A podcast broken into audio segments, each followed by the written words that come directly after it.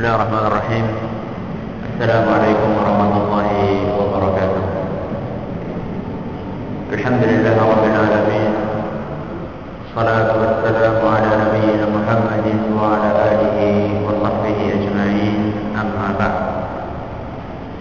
Kita panjatkan puji syukur kepada Allah Subhanahu wa taala pada malam yang di bawah guyuran air hujan ini kita masih kembali diberi hidayah taufik, kesehatan dari Allah Azza wa Jalla sehingga kita bisa menghadiri pengajian yang kita harapkan termasuk ibadah yang diterima di sisi Allah Subhanahu wa taala. Amin ya rabbal alamin. Salawat dan salam semoga selalu tersanjungkan ke Nabi besar kita Muhammad Sallallahu Alaihi Wasallam kepada para sahabatnya,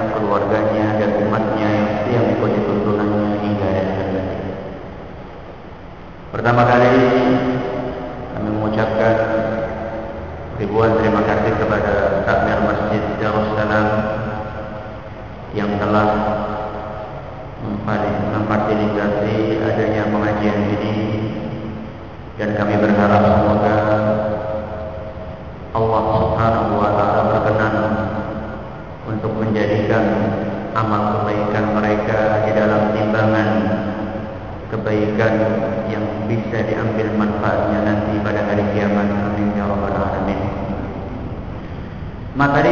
kita insya Allah tentang tafsir Al-Quran. Dan insya Allah kita akan membahas dan berusaha memahami makna dari ayat-ayat Al-Quran. Yang ini adalah merupakan pegangan utama kaum muslimin karena begitu pentingnya tafsir Al-Quran ini sebelum kita membahas Al-Quran ayat per ayat kami memandang perlunya ada beberapa mukaddimah perlunya ada beberapa pendahuluan sebelum kita mengkaji isi dari Al-Quran sekurang-kurangnya Allah Ta'ala ada tiga poin penting yang perlu kita pelajari sebelum kita lebih dalam mengkaji isi dari Al-Quran. Tiga mukadimah tersebut yang pertama adalah keutamaan membaca Al-Quran. Apa saja fadilah pahala spesial yang akan dipetik oleh orang yang membaca Al-Quran. Mukaddimah yang kedua, kenapa kita harus memahami Al-Quran? Kenapa kita harus memahami Al-Quran? Apakah tidak cukup kita hanya membaca saja? Ataukah kita harus sambil membaca memahami apa yang kita baca? Ini mukadimah yang kedua. Mukadimah yang ketiga, beberapa kaidah penting dalam ilmu tafsir. Beberapa kaidah penting dalam ilmu tafsir. Kita mengetahui pada zaman ini banyak sekali orang yang berdalilkan dengan Al-Quran dan Sunnah Nabi Sallallahu Alaihi Wasallam. Sampai-sampai ada sebuah buku yang muncul dan menjadi bestseller sampai dicetak sekian belas kali berjudul apa? Ternyata akhirat tidak kekal. Ternyata apa? Akhirat tidak kekal. Di dalam buku ini ingin menjelaskan bahwasanya surga dan neraka itu tidak kekal. Penulisnya mengklaim bahwasanya kesimpulan ini berdasarkan ayat-ayat di dalam Al-Quran. Dia mengatakan bahwasanya saya sudah mengkaji ayat-ayat yang ada dalam Al-Quran secara holistik katanya. Apa holistik? Menyeluruh. Dari A sampai Z sudah dibaca. Kesimpulannya apa? Kesimpulannya akhirat tidak apa? Tidak kekal. Kok bisa ya? Berdalilkan dengan Al-Quran, kesimpulannya apa? Surga dan neraka tidak kekal. Karena memahami Al-Quran tanpa kaidah. Tanpa apa? Tanpa kaidah. Maka mukadimah yang ketiga adalah kita akan membahas tentang beberapa kaidah penting di dalam memahami Al-Quran atau di dalam ilmu tafsir. Pada malam hari ini kita akan hanya mengambil satu mukadimah saja. Yaitu mukadimah yang pertama keutamaan membaca Al-Quran. Kaum muslimin dan kaum muslimat yang semoga senantiasa dirahmati oleh Allah. Banyak sekali ayat-ayat di dalam Al-Quran yang memerintahkan kepada kita untuk membaca Al-Quran. Di antaranya adalah firman Allah Subhanahu wa taala dalam Al-Qur'an surat Al-Muzammil ayat 8. Ayat 20, maaf. Di dalam Al-Quran surat Al-Muzammil ayat 20 Allah subhanahu wa ta'ala berfirman Faqra'u ma tayassara minal Quran Faqra'u ma tayassara minal Quran Yang artinya adalah bacalah apa yang mudah bagimu dari Al-Quran di sini Allah Subhanahu wa taala memerintahkan kepada kita untuk membaca Al-Qur'an. Dan di dalam ayat lain surat Al-Kahfi ayat 27 Allah Subhanahu wa taala memerintahkan watlu ma uhiya ilaika min kitab rabbik. Wahai Muhammad, bacalah apa yang diwahyukan kepadamu dari Rabb yaitu dari Allah Subhanahu wa taala berupa Al-Qur'an. Dan masih banyak ayat-ayat lain yang menjelaskan dan memerintahkan kepada kaum muslimin untuk membaca Al-Qur'an. Allah Subhanahu wa taala tidak mencukupkan diri dengan hanya memerintahkan untuk membaca Al-Qur'an. Tapi Allah Subhanahu wa taala dan Rasulnya sallallahu alaihi wasallam juga menjelaskan apa sih fadilahnya orang yang membaca Al-Quran? Orang yang membaca Al-Quran akan mendapatkan pahala apa? Apakah membaca Al-Quran memiliki pahala spesial? Apakah memiliki keistimewaan? Apakah memiliki keutamaan? Jawabannya iya. Banyak sekali ayat dan hadis yang menjelaskan tentang hal tersebut. Pada malam hari ini kita akan membawakan tiga hadis saja yang menjelaskan tentang apa? Tentang keutamaan membaca Al-Quran. Yang pertama adalah Al-Quran akan memberikan syafaat bagi mereka yang rajin membacanya. Al-Quran akan memberikan syafaat bagi mereka yang rajin membacanya. Di dalam satu hadis sahih yang diriwayatkan oleh Imam Muslim, Rasulullah sallallahu alaihi wasallam bersabda, "Iqra'ul Qur'an." Bacalah Al-Qur'an. Kenapa wahai Nabi? Kata beliau sallallahu alaihi wasallam, "Fa innahu ya'ti yaumal qiyamati syafi'an li ashabihi." Karena Al-Quran pada hari kiamat nanti akan datang memberikan syafaat bagi orang yang rajin membacanya.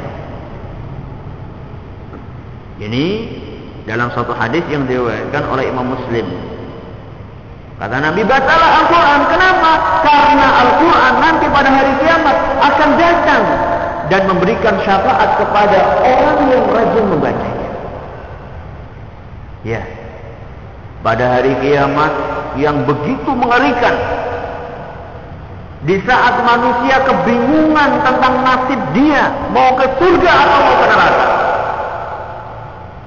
Di saat kita sadar ternyata bekal yang kita kumpulkan itu sangat sedikit. Di saat kita tengok kanan kiri mencari siapakah yang akan menolong kita. Saat itulah Al-Quran yang rajin kita baca berkata kepada Allah Subhanahu wa taala, "Ai Rabbi, wahai Rabbi, mana'tuhu an-nawma bil-laili fasyafi'ni fihi." Wahai Rabbi, sesungguhnya saya wahai Rabbi telah menghalangi fulan untuk tidak tidur di malam hari. Maka izinkanlah aku untuk memberi syafaat baginya. Jadi ketika kita lagi bingung tengok kanan kiri bekal yang ada di kantong ternyata sedikit sekali kita bingung siapa yang akan membantu kita. Yauma yafirru al-mar'u min sahibatihi wa bani likulli imri'in minhum yawma idzin sya'nu yughni. Pada hari itu semuanya melarikan diri dari orang yang paling dekat. Yauma yafirru al-mar'u min akhihi wa ummihi wa abihi. Pada hari itu kita sudah tidak kenal lagi siapa saudara kita. Siapa bapak kita, Siapa ibu kita? Wa sahibatihi wa bani sampai istri dan anak-anak kita meninggalkan kita. Kenapa? Likulli mri'in minhum yawma idin sya'nu yuni. Karena masing-masing orang pada saat itu mereka apa? Mereka mikir dirinya sendiri selamat atau tidak. Dalam situasi yang tidak menentu datanglah Al-Quran. Hei Rabbi wahai Rabbi. Orang ini wahai Rabbi. Mau saya tahan untuk tidak tidur ketika malam hari. Dia rela untuk menyempatkan Sebagian dari waktunya di malam hari Untuk membaca diriku wahai Rabbi. Untuk mempergunakan diriku Ketika sholat malam wahai Rabbi maka izinkanlah aku wahai Rabbi untuk memberikan syafaat kepadanya. Maka Allah subhanahu wa ta'ala dengan kemurahan dan karunia-Nya memberikan izin silahkan berilah syafaat kepada orang tersebut andaikan membaca Al-Quran tidak memiliki keutamaan dan tidak memiliki fadilah kecuali hanya ini saja niscaya sudah cukup untuk memotivasi kita memperbanyak membaca Al-Quran. Satu. Yang kedua, pahala yang berlipat ganda bagi pembaca Al-Quran. Pahala yang berlipat ganda bagi pembaca Al-Quran. Dalam satu hadis yang diriwayatkan oleh Imam Tirmidzi dan beliau berkata bahwasanya hadis ini hasan sahih gharib. Dan Syekh Albani menilainya sahih Rasulullah sallallahu alaihi wasallam bersabda Man qara'a harfan min kitabillah falahu bihi hasanah. Barang siapa yang membaca satu huruf dari Al-Quran maka dia akan mendapatkan satu pahala. Apa keutamaannya?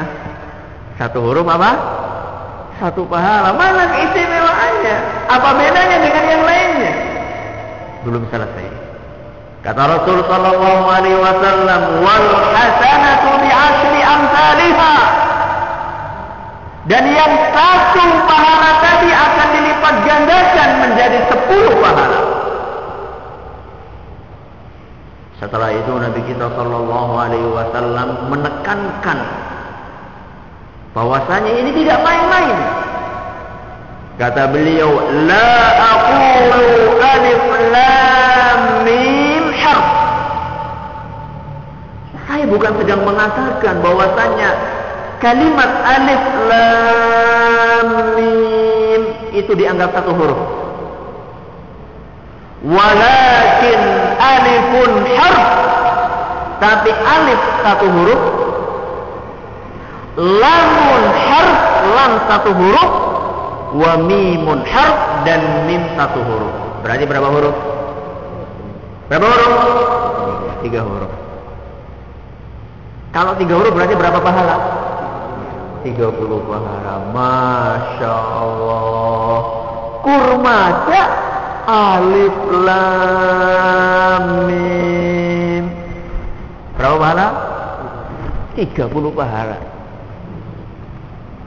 Bagaimana seandainya orang yang membaca Bismillahirrahmanirrahim Berapa huruf? Ambulah Berapa huruf? Sebenci. Setiap hari membaca Bismillahirrahmanirrahim Masa nggak tahu berapa huruf? Berapa huruf? 19 huruf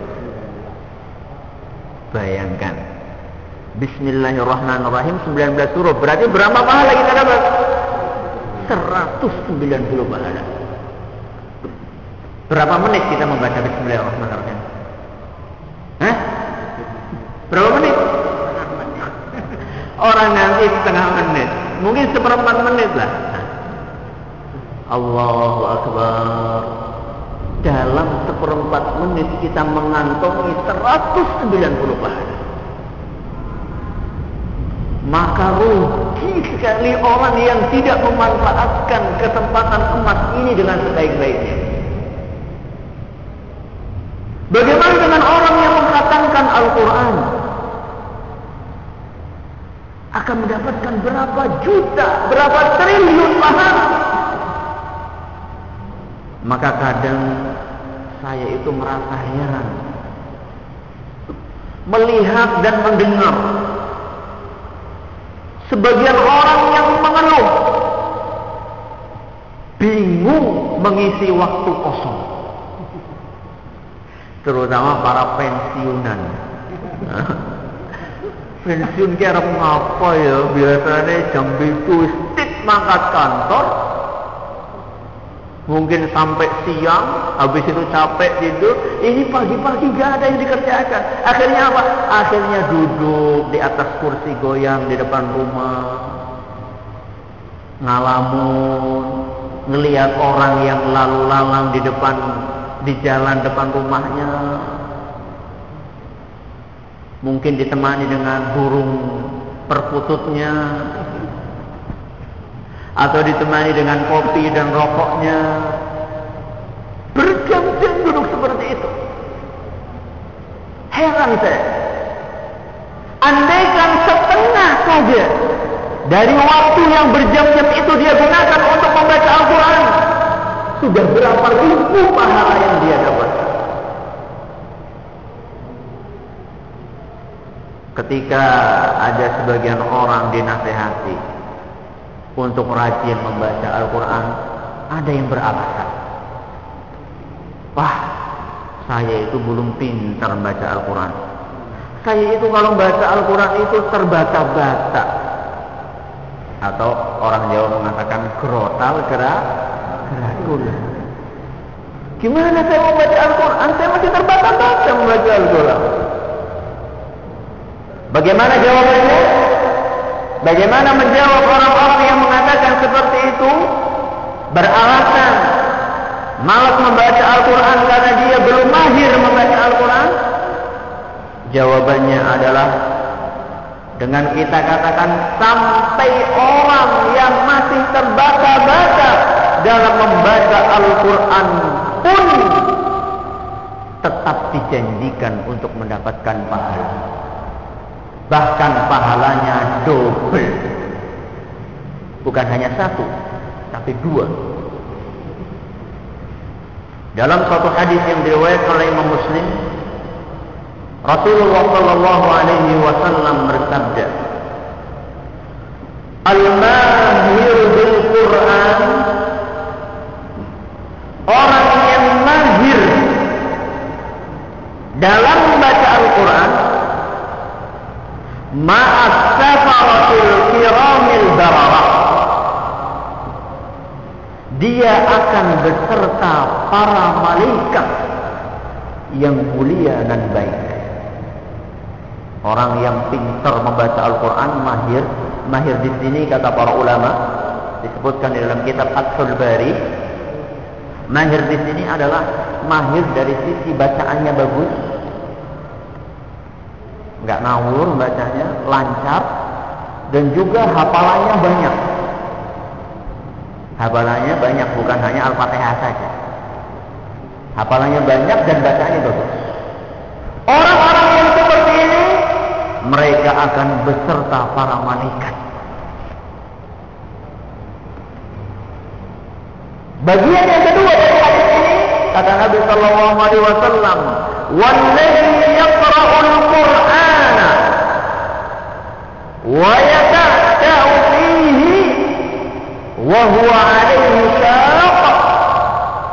Dan barang siapa yang membaca Al-Quran dan dia terbata-bata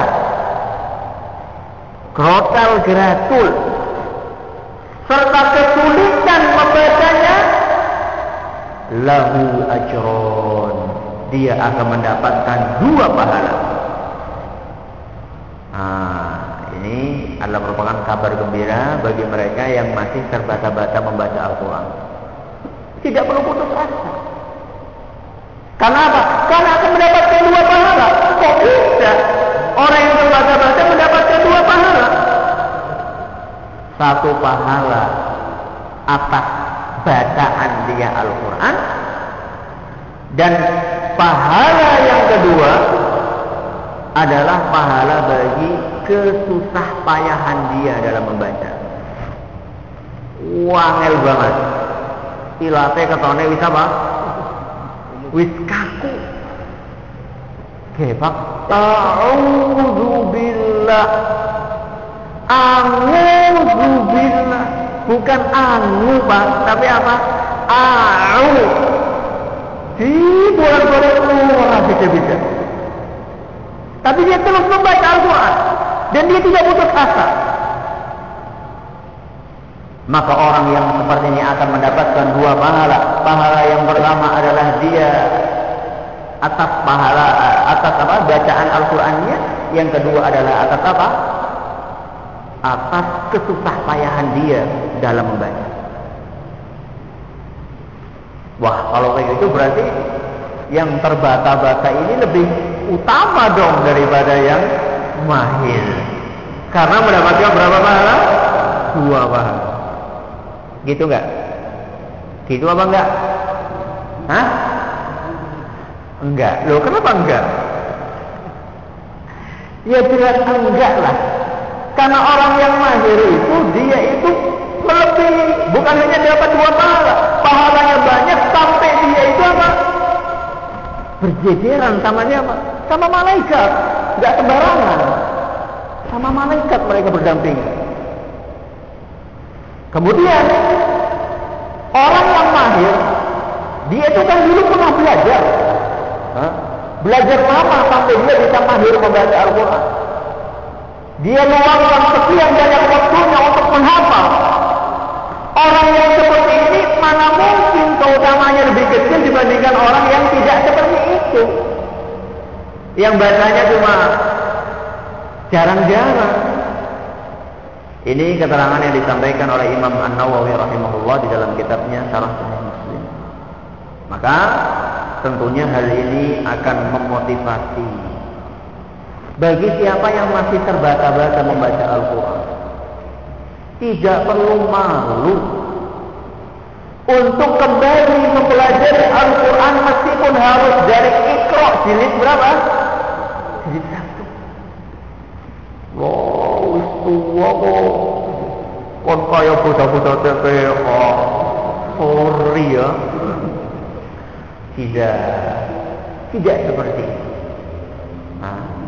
Tidak ada istilah terlambat untuk belajar. Apalagi belajar ilmu agama. Apalagi belajar Al-Quran. Yang ketiga. Keutamaan yang ketiga, tingginya derajat seseorang di surga. Tingginya derajat seseorang di surga tergantung banyaknya ayat Al-Quran yang dia baca. Tingginya derajat seseorang di surga tergantung banyaknya ayat Al-Quran yang dia baca. Perlu kita ketahui surga itu tidak satu tingkatan. Surga itu bertingkat-tingkat. Kata Rasulullah Sallallahu Alaihi Wasallam dalam satu hadis yang diriwayatkan oleh Imam At-Tirmidzi dan Syekh Albani menilai bahwasanya hadis ini adalah sahihun li ghairihi. Kata beliau sallallahu alaihi wasallam fil jannati mi'atu darajah. Surga itu terdiri dari 100 tingkatan berapa tingkatan 100 ma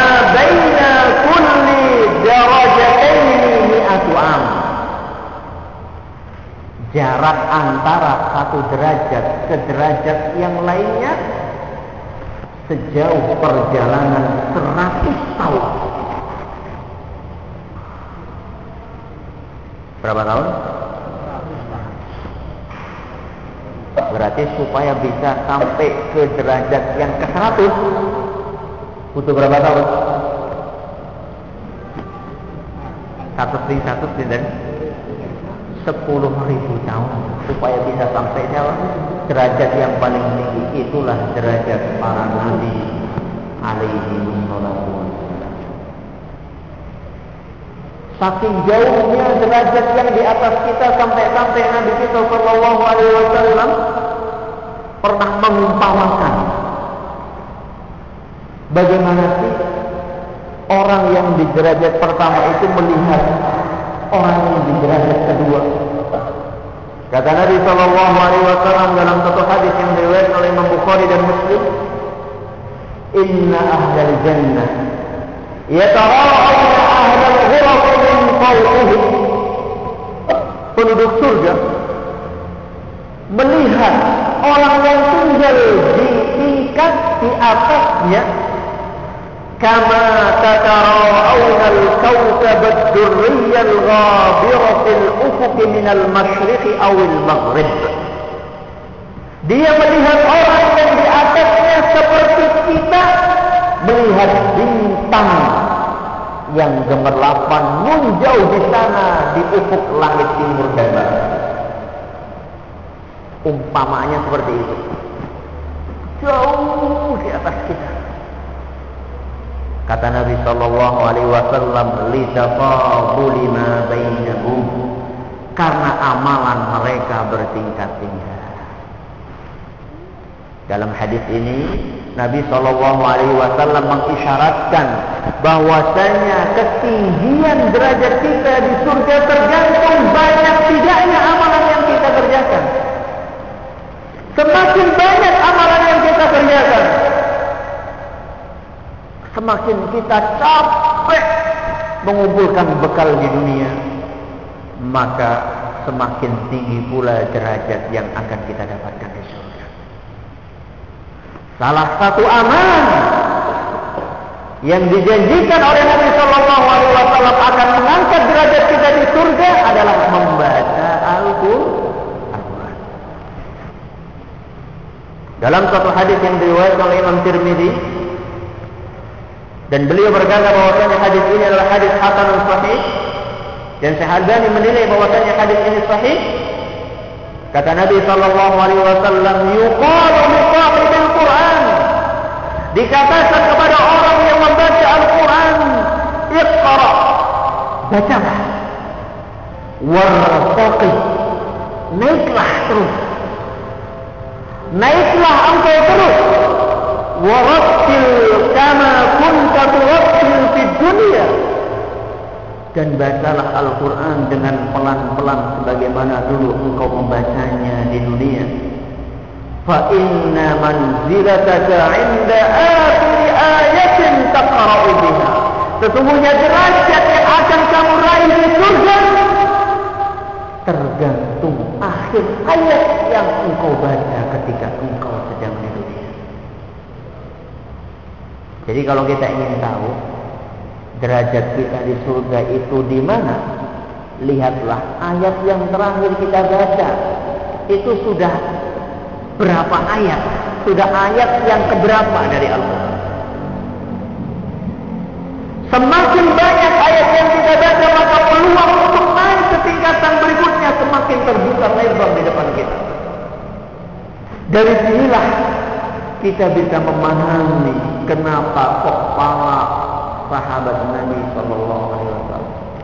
Sebelumnya Nabi Nabi kita Shallallahu Alaihi Wasallam begitu rajin untuk membaca Al-Quran. Pernah suatu ketika Rasulullah Shallallahu Alaihi Wasallam sholat malam. Dalam satu rakaat beliau membaca surat Al-Baqarah, kemudian surat Ali Imran, surat An-Nisa, dan seingat saya juga surat Al-Maidah. Berapa surat? Empat surat. Bukan kulhu inna a'toina wal asri sama apa lagi yang paling pendek? Empat suratnya bukan surat-surat itu. Empat suratnya apa? Al-Baqarah. Berapa juz eh berapa juz Al-Baqarah itu? Dua juz setengah. Hah? Habis itu apa? Habis itu Ali Imran. Habis itu Al-Maidah. Habis itu An-Nisa. Allahu Akbar. Maka diceritakan oleh Aisyah radhiyallahu anha bahwasanya Rasulullah sallallahu alaihi wasallam kana yusalli hatta tatafattarat qadamah. Rasulullah sallallahu alaihi wasallam salat malam sampai kakinya bengkak. Saking apa? Saking lamanya beliau berdiri. Ditanya, wahai Rasul, mengapa sih engkau sedemikian rupa salat malam?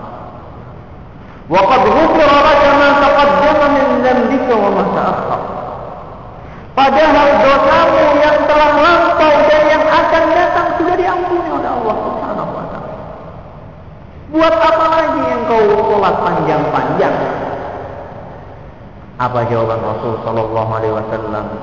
Afala akunu 'abdan syakura? Wahai istriku, alangkah indahnya Seandainya saya dijadikan sebagai hamba yang bersyukur kepada Allah Subhanahu wa taala. Semakin nikmat Allah berikan kepada saya, saya berusaha untuk mensyukuri nikmat tersebut. Dan inilah salah satu cara saya bersyukur kepada Allah. Andaikan dalam satu malam, satu rakaat beliau membaca sekian ratus ayat Al-Quran, maka tidak heran seandainya beliau berada di tingkat yang paling tinggi di surga.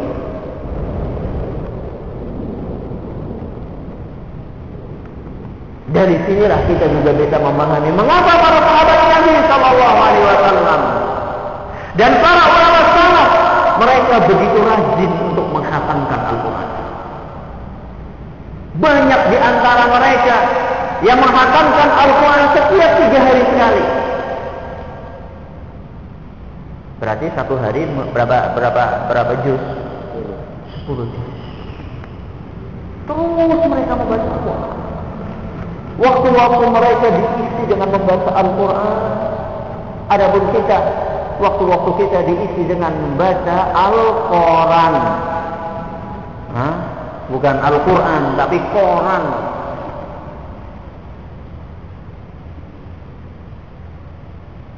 Banyak di antara kita yang tidak khatam kecuali hanya di bulan apa?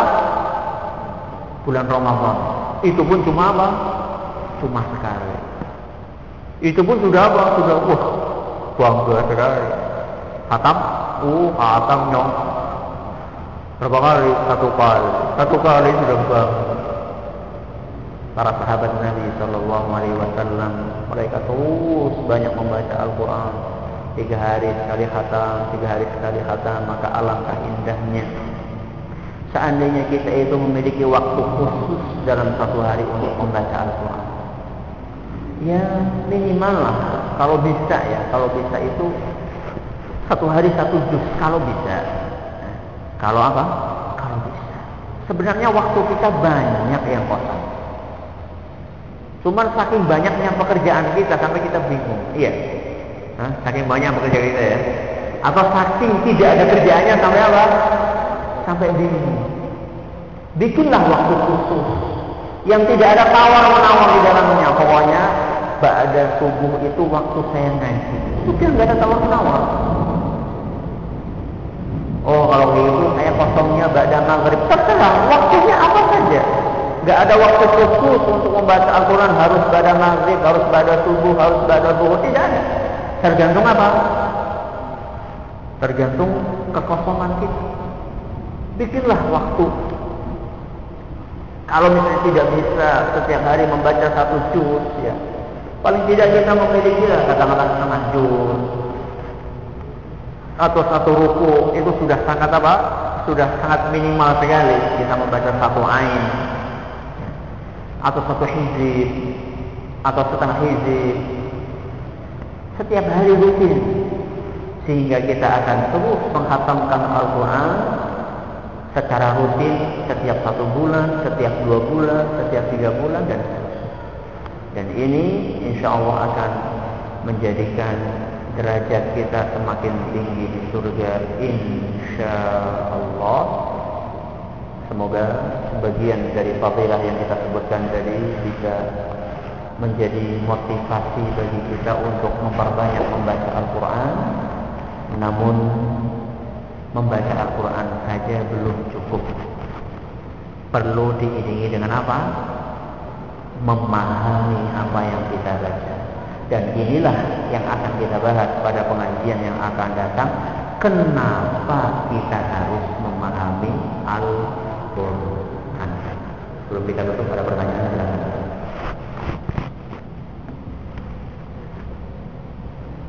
Isya jam berapa?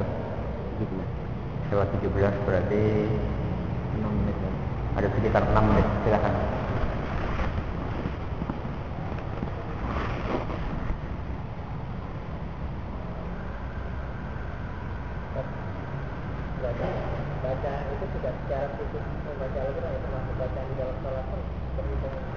Iya.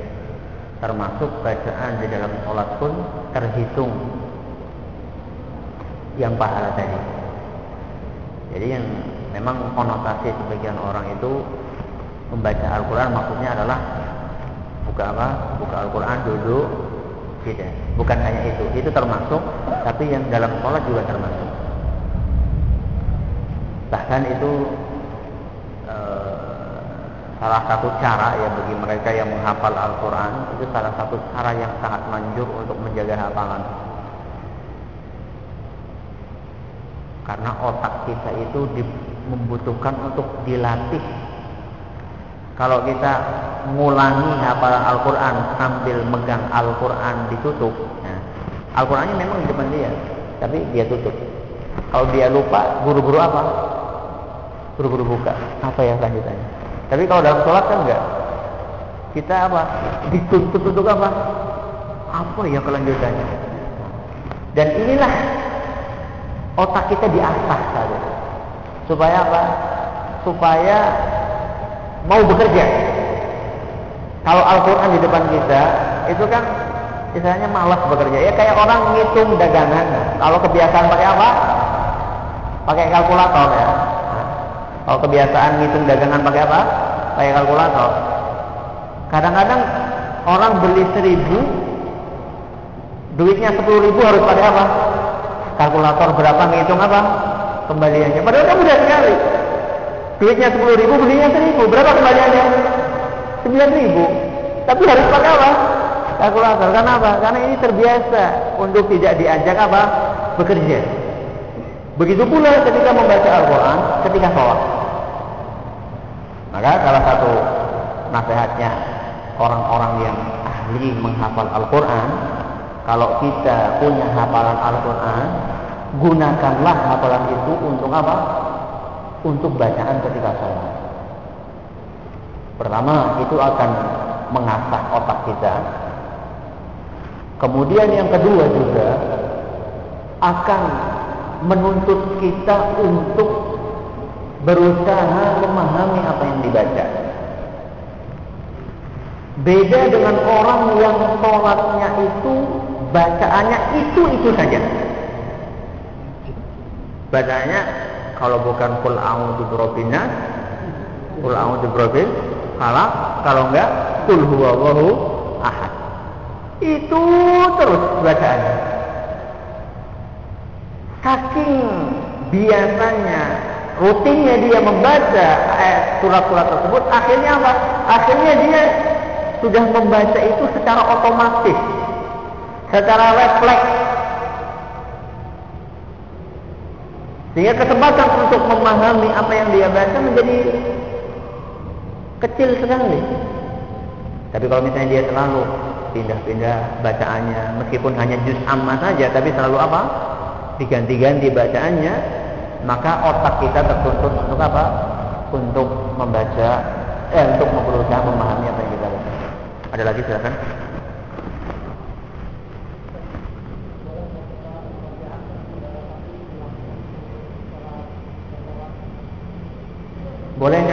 Murojaah atau mengulangi hafalan di waktu sholat rawatib? Jawabannya boleh, tidak masalah. Cuman kita harus perhatikan kalau qobliyah ya, kalau sholat rawatibnya qobliyah seperti qobliyah subuh misalnya, itu waktunya kan biasanya antara azan dengan iqamat di Indonesia itu sangat apa? Sangat terbatas. Termasuk juga qobliyah zuhur itu juga biasanya kadang-kadang kita empat rakaat aja nggak bisa. Dua rakaat sudah apa? Sudah komat.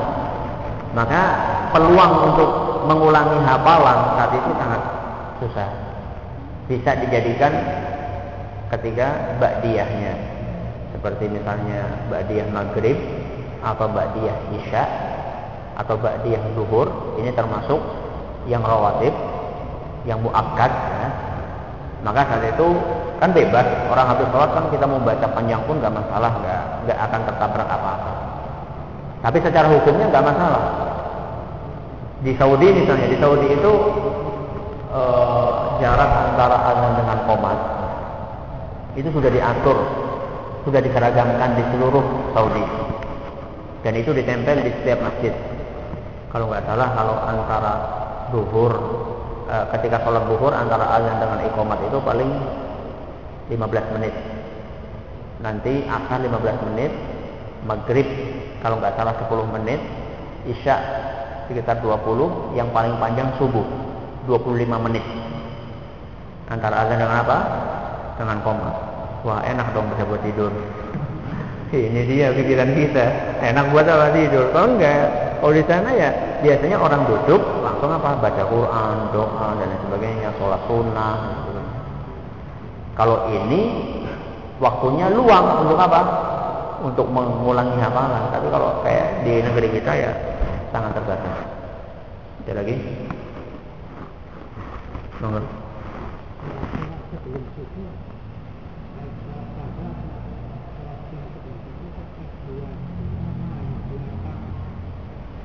dua rakaat atau